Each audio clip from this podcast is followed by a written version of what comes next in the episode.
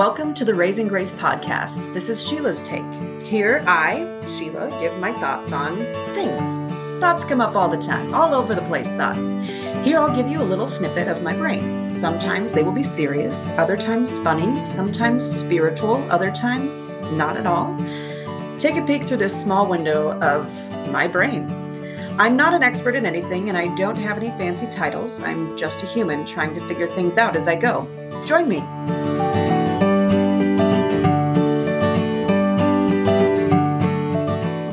Is grace? I'm sure for a lot of people, grace seems like a religious term. The Internet Dictionary has several definitions of grace between simple elegance to politeness to prayer. To me, in this respect, grace means forgiveness. When I chose the name Raising Grace, what I meant was raising our children the best way we can while forgiving ourselves in the frequent mistakes we make as parents. A child's number one job is to push barriers and find where the boundaries lie. A parent's number one job is to keep that child safe, loved, and cared for, and some days our job is just to keep them alive. When a child pushes those boundaries we have set for them, we often lose our loving graces. At least I do. I know I can only ask my children a few times to do something before I blow a gasket. Now, I don't actually know what a gasket in the real world sense means, to, but to me, it's the image of Bugs Bunny with the smoke coming out of his ears. My voice loses its elegance and I become louder and more demanding. For instance, this morning I asked my nine year old son to help me with his younger sisters.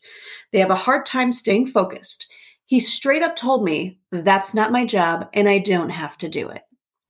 My grace filled parenting experience told me to take some deep breaths, but my sass kicked in real hard, and I responded with, Well, I don't have to give you a ride to school every morning, but I do, which clearly isn't the same thing as asking him to help his sisters. But I was irritated with the back talk, and that's just what came out of my mouth, and sometimes I can't control it.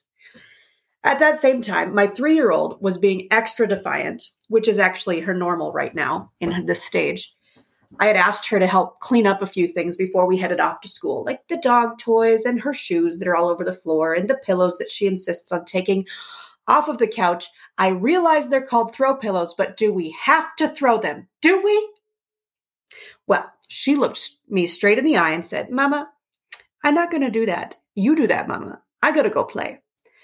So, at the same time, my six year old uh, was eating breakfast and managed to spill her filled cup of super organic $8 per gallon golden milk all over her pancake. Don't worry, it was a frozen pancake. I didn't make it from scratch. Don't like it was much less worse than I'm making it out to be. But praise sweet baby Jesus, send me Mother Mary because I'm about to lose my mind. Dear listener, let me tell you that being a grace filled parent is the hardest thing I have had to do in the 40 years I have lived on this earth. So, parents out there who think you're alone in the beautiful mess that is raising children, you are incorrect. You are joined by a community of mothers and fathers and grandparents and aunts and uncles and neighbors that are just trying to hold it together. This morning, I gave my children grace for being defiant, back talking little angels. And I give myself grace for holding it together as much as I possibly could manage. That, my friends, is what raising grace is. As parents, we have to do the hardest things every single day, most of which is apologizing and forgiving my husband and I have an ongoing joke about a recent meme we have seen. What is harder to say? I'm sorry or Worcestershire sauce? Sometimes I say Worcester, Worcestershire, Worcestershire, Worcestershire, uh, whatever. It's easier than saying I'm sorry. Why is it so hard to say that we're sorry? Is it because we're not sorry? No, son, I'm not sorry for screaming at you for not picking up the socks that you launched across the room for the 900th day in a row. What the actual sweet baby Jesus? They are not weapons. Why are they on my ceiling fan? what I am sorry for is losing my mind over socks of all things. Child, help me not be a crazy person and pick up your damn socks. What is it like to forget something someone asked you to do every single day since conception. I'd like to know how do I gain this superpower of selective hearing regarding dirty socks? Worcester tired. But I do apologize for many things. I'm sorry for overreacting to something so small. I'm sorry for raising my voice when it clearly isn't effective. I'm sorry I didn't believe you when you said whatever it is that you said.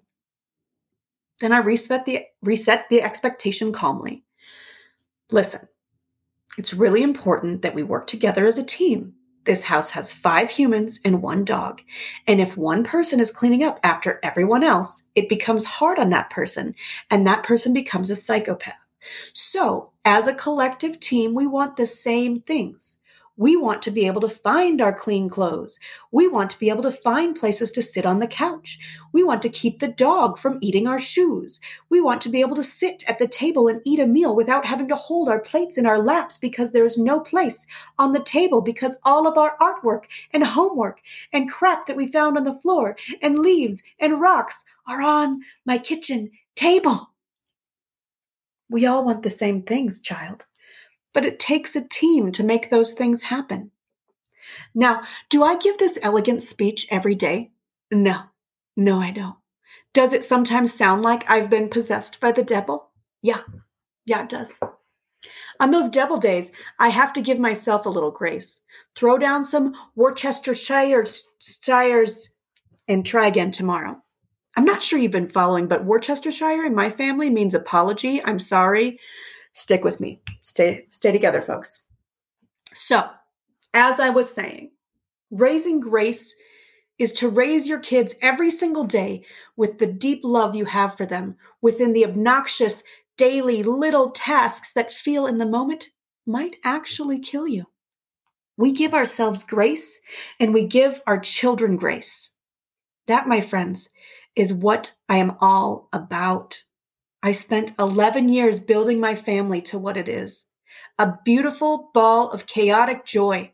And I'm here to tell you no matter how you came to be a parent, you are not above the chaos of the little things. I can't even imagine the big things that we're going through. I am here to tell you that you are not alone on this journey of raising kids. I am told over and over and over again that I will miss this stage of parenting, these young kids, this attitude, but they're in my life. They're in my house. I am with them every second of the day, eh, except for school days and days when I hide in the closet. We have a very large pantry. I like to hide in there sometimes. What was I saying? Anyway when our kids are older and they're out of the house and they have jobs and they have freedoms and they don't need us anymore, we're going to miss this. And I try to remember that. I try to remember in those moments where I'm about to lose my mind. I try to remember I'm going to miss this. All I need to do is teach my child to respect others, respect themselves, be good human beings, in some moments, it feels like even that is a monumental, impossible task. But I just want you to know that you are not alone and I am not alone. So, in those moments when you're losing your minds and you're afraid to say any Worcestershires, Shire, Shire, Shire, Worcestershire, Worcester, Shire. Anyway, I'm sorry. I'm sorry I got distracted. Find your community. Who is someone that you can call and tell them, I lost my mind with the kids today and I need to give myself a little grace. Please tell me I'm not alone and please give me the words to say to my kids today because sometimes somebody else is able to help you a little bit better than you can help yourself in that moment. Give yourself a little grace, guys. Parenting is hard. Living life is hard. And we're doing it in an age where no parents have done technology before. No parents have dealt with the school shooting issues like we have dealt with. It seems like the political atmosphere is worse than it's ever been, and it feels like our communities are falling apart. But I'm here to tell you we're not. We can use technology for good. We can help each other out. Let's do that. Let's give each other some grace. Reach out to a friend today and say you're doing a good job. Thanks, guys.